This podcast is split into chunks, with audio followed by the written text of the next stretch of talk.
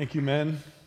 It's a good word for us. It's still amazing, this grace that we've been talking about, this optimism of grace. But I want to take you back in time to Enfield, Connecticut.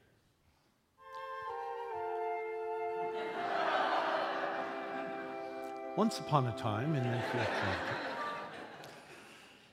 when the men were strong and women. No,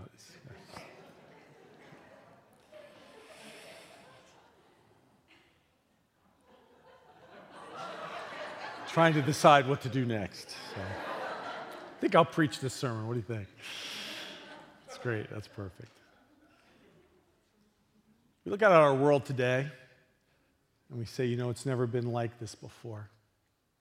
A world that seems to discount God and rebel against him, not want anything to do with the church or Jesus or but on July 8th of 1741, that was the status of Enfield, Connecticut. Little New England town, when all around that town there was all kinds of things happening in our area. They had a name for it. They called it the Great Awakening.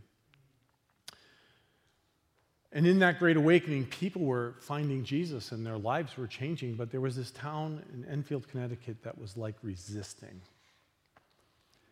So, this educator, this scholar, this preacher preached probably what mm, some would say is the most famous sermon ever preached in the United States. His name was Jonathan Edwards. And some historians say that, that Jonathan Edwards stood in the pulpit, took his sermon, his notes, adjusted his glasses, and began to read the sermon like almost monotone.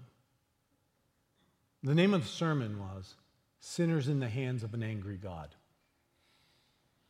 And he began to read that sermon, and what happened was people began to scream. Some people began to hold on to the benches. Other people began to declare that they were falling into hell. In fact, it got so out of control that Jonathan Edwards had to stop. Pre- he never finished that day. It wasn't the first time, by the way, that he had preached that message, but that day in Enfield, Connecticut, in this town, in this world, in this place, just like our world. Sinners in the hands of an angry God.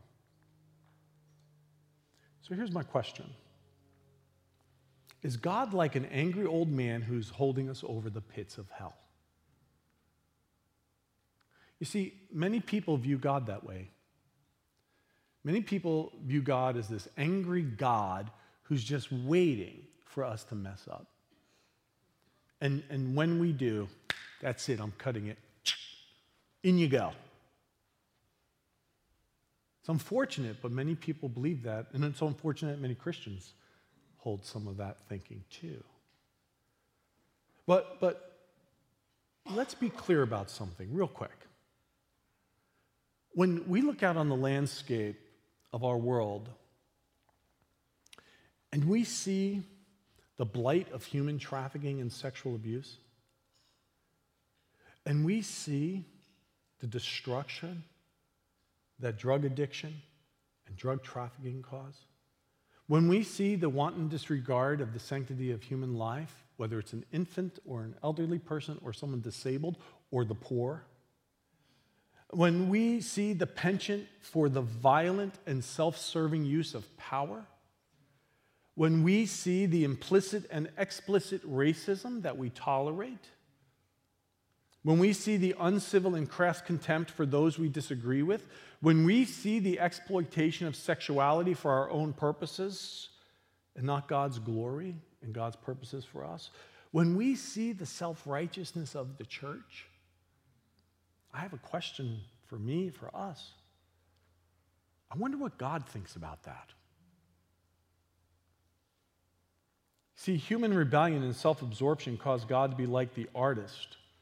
Imagine the artist who gives her life to painting the masterpiece of her life, and then she presents it for all the world to see, and it, the world says, Look how amazing that is. And then some vandal comes along with some spray paint and spray paints it. By the way, that's happened to the Mona Lisa three times. It's been defaced three times. Uh, the artist becomes both angry and incredibly sad. Not at her masterpiece, but at the vandal. in a very real way, when I talk about all those things, see, that's like God. Sin has been the vandal, has vandalized the image of God in us. And so, God, as the master artist of creation, gets angry. There is no room in our Christian faith to try and make God more palatable for our generation by pretending God is not angry about sin. His heart breaks over what sin has done to his creation. So we can't like pick and choose what we want to take from the Bible and just kind of form our faith around all the nice places we want to live in God's word. So we read words like this from Ephesians. For of this you can be sure no immoral, impure, or greedy person, such a person as an idolater, has any inheritance in the kingdom of Christ and of God. Let no one deceive you with empty words, for because of such things, God's wrath comes on those who are disobedient. So we got to hear those words and we got to say to ourselves, you know, let's not try to bend God into our image to make our sin or the sin of our world more acceptable God is holiness, and holiness and sin are incompatible. But this is what I want you to get God is so holy. He's the only one who can grab hold of sin and do something about it. He is so holy. He's the only one who can do something, grab it, get hold of it, and do something about it. I'm sure you probably heard the saying, wait till I get my hands on you, right? See, like, I'm really familiar with that saying. And it was probably because when I'd be running out the door, it'd be my mother saying, wait till I get my hands on you. That was probably right after she said, wait till your father comes home, right? So we have this image of those words as like this angry parent and maybe we think that God looks at us like the angry parent and wants to get his hands on us and punish us and hold us over hell. And some people interpret God and sin and hell that way. But I want you to remember where we started with all of this. We didn't start with you, with me, with sin. We started with the character of God. And we must remember the character of God if we're going to really understand grace. One of the readings, even for this Sunday, that churches around the world are reading comes from Lamentations chapter 3. The faithful love of the Lord never ends. His mercies never cease. Great is his faithfulness. His mercies begin afresh each morning. Grace, the grace of God, is getting what we do not deserve, and the mercy of God is not getting what we do deserve. So, when Paul's writing these words we're going to read to the Ephesians, we've got to remember something about them. Many of the people in that environment were pagan worshipers, worshiping at the temple of Artemis, for example. And what they were doing was they were trying to appease the pagan god, right? But what we must understand about the true God is God doesn't want us to appease him. The Lord God, our creator, redeemer, redeemer and sustainer, is the God who wants to welcome us.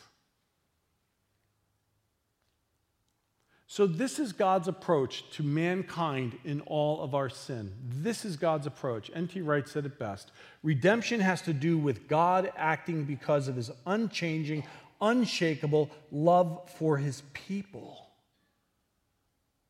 So, this isn't a God who's holding people over hell. This is a God who's opening his arms to all people. The God who desires to restore us to what we are intended to be So, what we're going to look at today is we're going to look at the God who looks at us, He looks at each and every one of us with a smile on his face. He has a smile on his face like the master sculptor looks at a piece of clay with a smile and he says, Wait till I get my hands on you. Wait till I get my hands on you and I form and I shape you and I make you into something beautiful. I cannot wait to get my hands on you. You received this card today, and there's those questions. Have I allowed God to get his hands on me? And if not, why not? Because this God wants to make me something beautiful. Have I placed my life into the hands of this grace giving God? And as a result of that, how have I been changed? Stand with me as we look together to Ephesians chapter 2 from well worn words that many know today. Hear the word of the Lord. And God raised us up with Christ and seated us with him in the heavenly realms in Christ Jesus, in order that in the coming ages he might show the incomparable riches of his grace expressed in his kindness to us in Christ Jesus. For it is by grace you have been saved through faith, and this is not from yourselves, it is the gift of God, not by works, so that no one can boast. For we are God's handiwork, created in Christ Jesus to do good works which God prepared in advance for us to do. And God, we pray that you would help us see how you so want us and welcome us to place our lives in your hands, in the hands of a grace giving God. We pray this in Jesus' name. Amen. You may be seated. So we read those words and we, we find out that we've just landed on the beautiful shore of the soil of God's grace. For it is by grace you have been saved. Grace. But remember, grace is not a thing, it's not some magical material that God, like pixie dust, puts over us. Grace is God's loving activity, his very real presence. As Jeremy Treat said, God gives us himself when we don't deserve it. That is grace. Grace is a gift, but God is not only the giver, He Himself is the gift. God graces us with Himself. And because that's true, grace now isn't a thing, grace involves relationship. And as Randy Maddox said it so well, it becomes responsible grace. So, what do we read in the text? Let's be true to the text it says this in this beautiful word For it is by grace you have been saved through faith. So grace isn't just something that falls on us, but rather it is through faith. And what is faith? Some people use the term blind faith, or no. Rather, faith is our affirmative, willful response to this loving activity of the living presence of God. It's this affirmation of God's God coming toward us in Christ. It's this loving response, this, the beautiful gift of God to us is grace. We, we, we kind of labeled it this way last week. It's this stubborn determination of God to give Himself, His love and mercy, His power and presence, His forgiveness and holiness to you and me. This determination by God to do that. Our response Faith is our response to his unending loving activity toward us. That's what faith is. And, and something happens. Lord, what happens to me? When I put my faith, when I put my dependence, when I, when I put the weight of my life on Jesus, what happens to me? Well, yes, God. By faith, I find your forgiveness. Isn't that good news? By faith, I find your mercy. By faith, I find your love. We sang about it this morning. Your love is a real deal, man. By faith, I find your love and your holiness. By faith, I find your presence in my life, Jesus. And yes, I now live an eternal kind of life. I live my life around eternal truth in the eternal presence of God. So when sinners get in the hands of a grace giving God, something amazing happens. It's the beautiful, amazing gift of salvation. And, and it's not just, listen, I'm going to pray this prayer and take care of the sin problem. That's not salvation. It's this beautiful movement, this activity of God's grace toward us that actually produces real life change.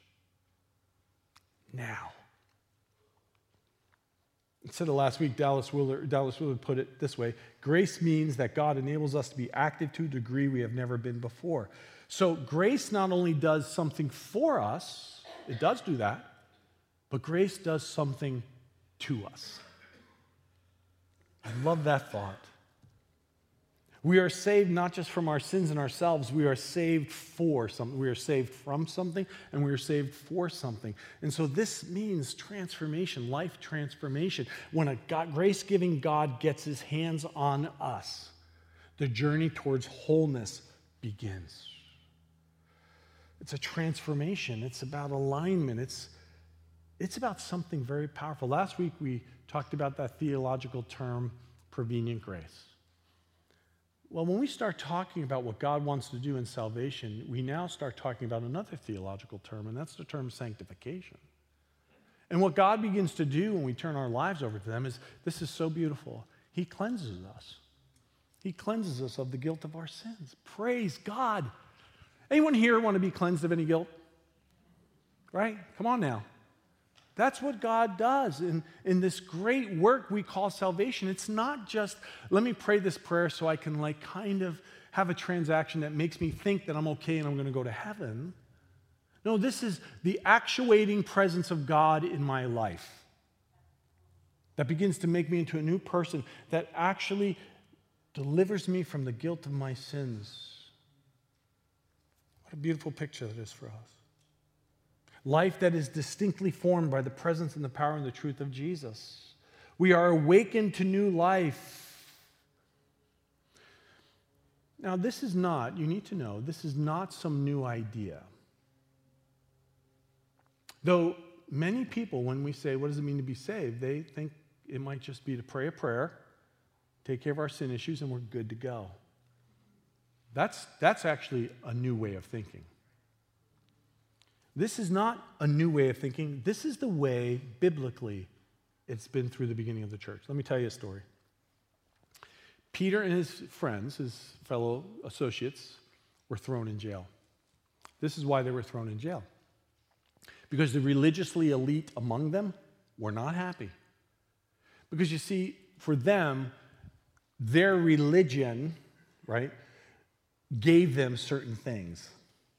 For them, the religious were content with a religion that made them comfortable, gave them power, and for some of them, even gave them wealth.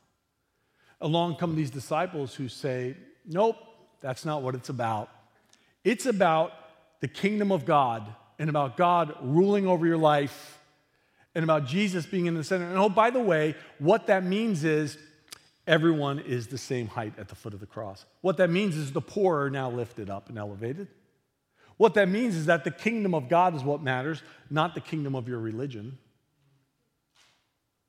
What that means now is, is that the call on you isn't to be served, but to serve others. And they got upset because you see, these guys were undermining their thing. So the religiously elite made sure they threw Peter and his associates in prison. Well, the cool thing is, while they were in jail, an amazing visit from an angel tells us why they were such a threat. This is how we find it in the Bible in Acts chapter 5. During the night, an angel of the Lord opened the doors of the jail and brought them out. Go stand in the temple courts, the angel said. Here it is. Tell the people all about this new life.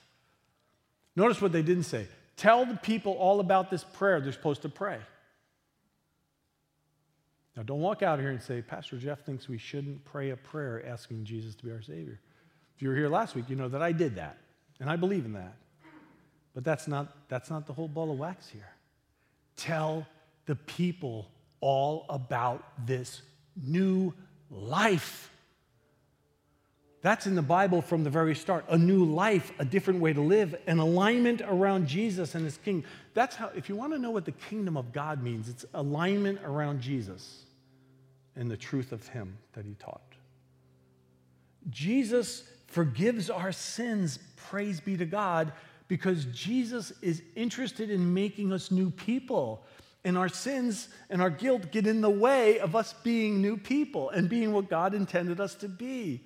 Ephesians 4, it says, When you heard about Christ, you were taught to be made new in the attitude of your minds and to put on the new self, created to be like God in true righteousness and holiness.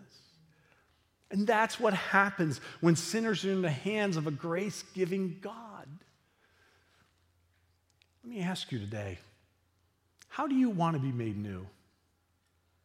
What part of your life you say, man, I need to be made new here. What temptation do you keep giving into? What sin do you keep stumbling over? What piece in your life you know isn't aligned with Jesus? Here's the really good news God will go up as many flights of stairs to chase you down as He has to, because He's on, he's on to you. he's on to me. He's coming after us. He comes after us with His grace and His mercy and His love because He wants to make us new people. If you're a Christian today, ask yourself how have I become a new person? What has God changed in me? What has God delivered me from? And celebrate that. I don't know how to describe what happened to me when I came to faith. I talked a little bit last week about that, but I began just to see the world differently. And I know some people want to default to the idea of the worldview, and I understand what we mean by that. My worldview changed. But you know, it was like suddenly someone gave me a new set of glasses and said, Jeff, put these babies on. And I went, whoa.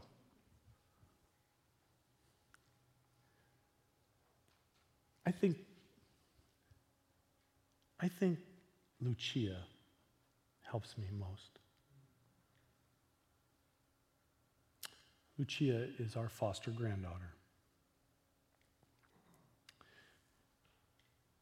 I just remembered what she said to Mary Kate a few weeks back. She was talking with Mary Kate and she said this. She said, Mary Kate, you've taught me to love God. And then she said this before I met you and I met God, my life was black and white. But now it, I live in color. So I want you to think about that. Are you living life in color? Because what happened to me was God began to change the way I saw the world. I began to look at people as not people to use for me, but rather people to love for God. I began to surrender to Him my problem with addiction and began to break that grip.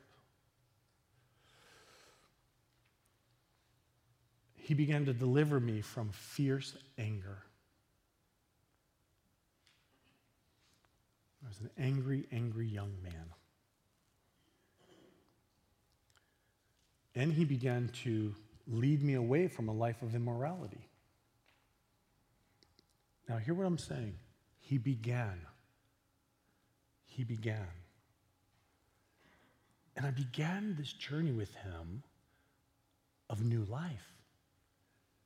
And here's the good news for all of us He's still working on me and you, right? So His grace is still working, is still active. The point being this he began to change my desires and my passions because grace did something for me. It forgave me my sins. But then grace also does something for to me, to us. This past week, obviously, our, our staff knows the sermon that's coming, and the worship leaders are preparing, and Pastor Serena put on my desk, said, You got to read this. And I read it and I said, I'm going to use it. It's a long quote from Paul Tripp, but it says it so wonderfully. This is what grace does. It rescues us from our spiritual blindness. It releases us from our bondage to our rationalism and materialism. Grace gives us the faith to be utterly assured of what we cannot see. It frees us from refusing to believe in anything we cannot experience with our physical senses. But grace does more. Grace connects us to the invisible one in an eternal love relationship that fills us with joy we have never known before and gives us rest of heart that we would have thought impossible. And that grace, well, that grace is still rescuing us because we still tend to forget what is important, real, and true. We still tend to look to the physical world for our comfort. We still fail to remember in given moments that we really do have a Heavenly Father. Grace has done a wonderful thing for us and continues to do more and more for us. Amen. See, this idea of salvation is so much bigger. It's like, it's like this beautiful, multifaceted piece of glass where the light shines through with all these different colors. We're saved. We're saved by grace through faith. And this not from yourselves, it is this gift of God, not of works, so no, not one of us boasts. This salvation. And that word salvation has that idea of, yes, being saved, but also has the idea of rescue, and it fundamentally has the idea of being delivered. Just like the children of Israel were delivered out of the, the, the desert and their sin in the Exodus, God wants a new Exodus in our lives where we are delivered so we can be His people, so we can be the people He wants us to be in this world. This is so big. And here's the key this isn't like some self help project.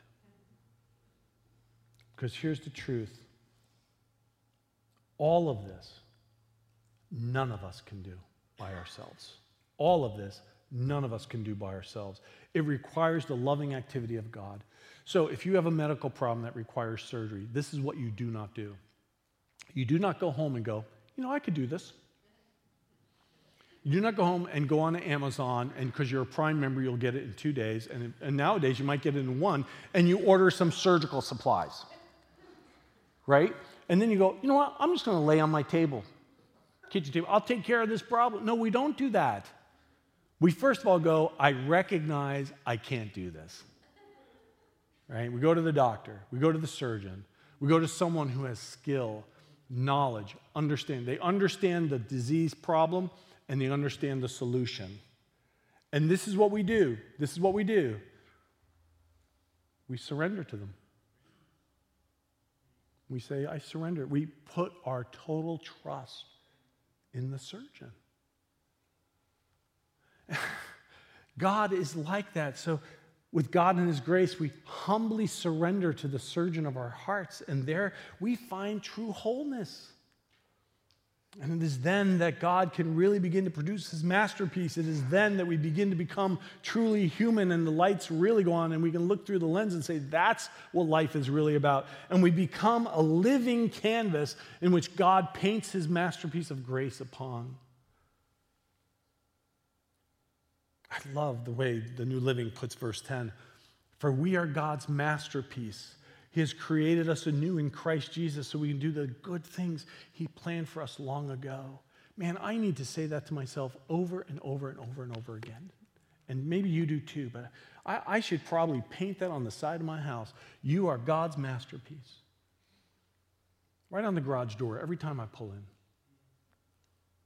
And maybe I like the way the voice says it better. For we are the product of his hand, heaven's poetry etched on lives created in Jesus. Heaven's poetry. That word workmanship in our English Bible comes out of a little Greek word, poeme, which literally has the idea of poetry, as you can imagine. So, so here's the deal you are God's poetry in motion. I am God's poetry in motion.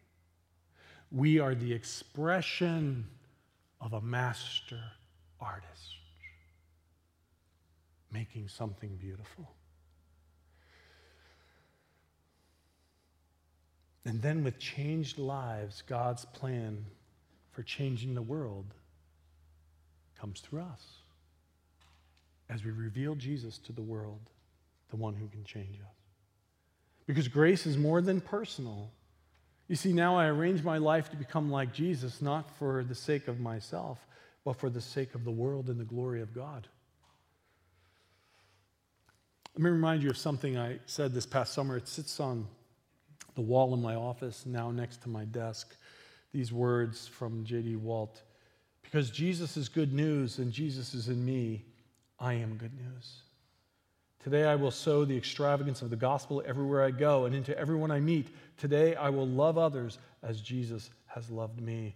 Because Jesus is good news and Jesus is in me. I am good news. We don't think about it that way.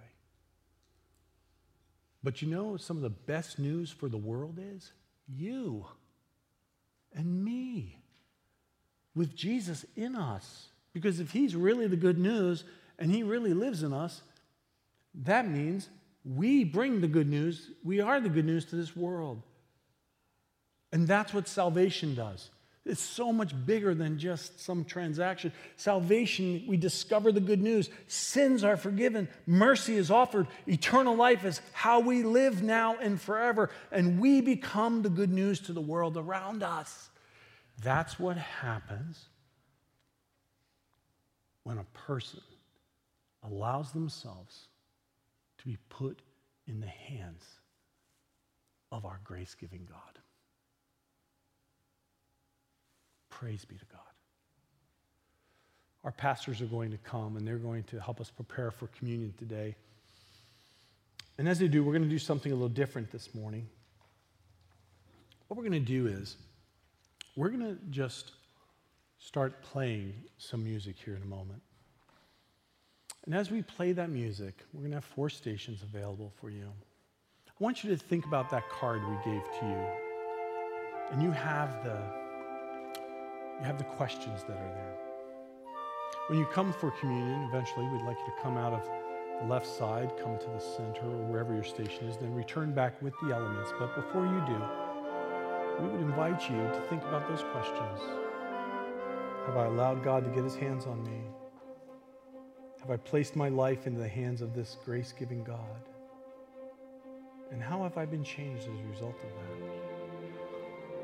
And then as the Lord would lead you this morning, we would invite you to come to the table of grace. For grace has been given to us, and we're invited to give our lives to Him.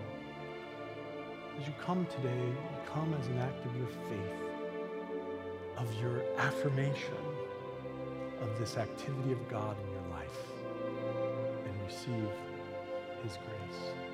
As the Lord leads you, I invite you to come to the table of the Lord this morning. On the night before Jesus was crucified, he took the bread, gave thanks to the Father, and he broke it. And he gave it to his followers, and he said, This is my body, which is given for you. And then he said this Do this in remembrance of me. As we remember, let us remember grace given to us in what Jesus gave to us, his everything. And let us be thankful. Let us partake of the bread.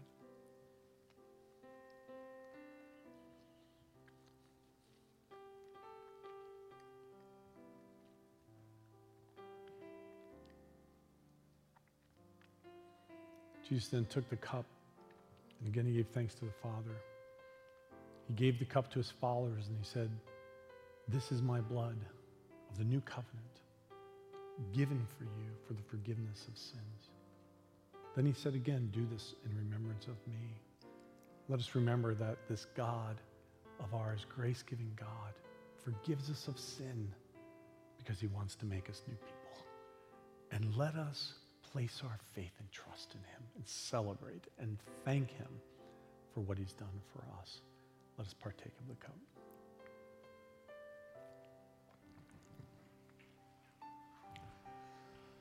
invite you to stand with me as we sing in closing about this amazing grace.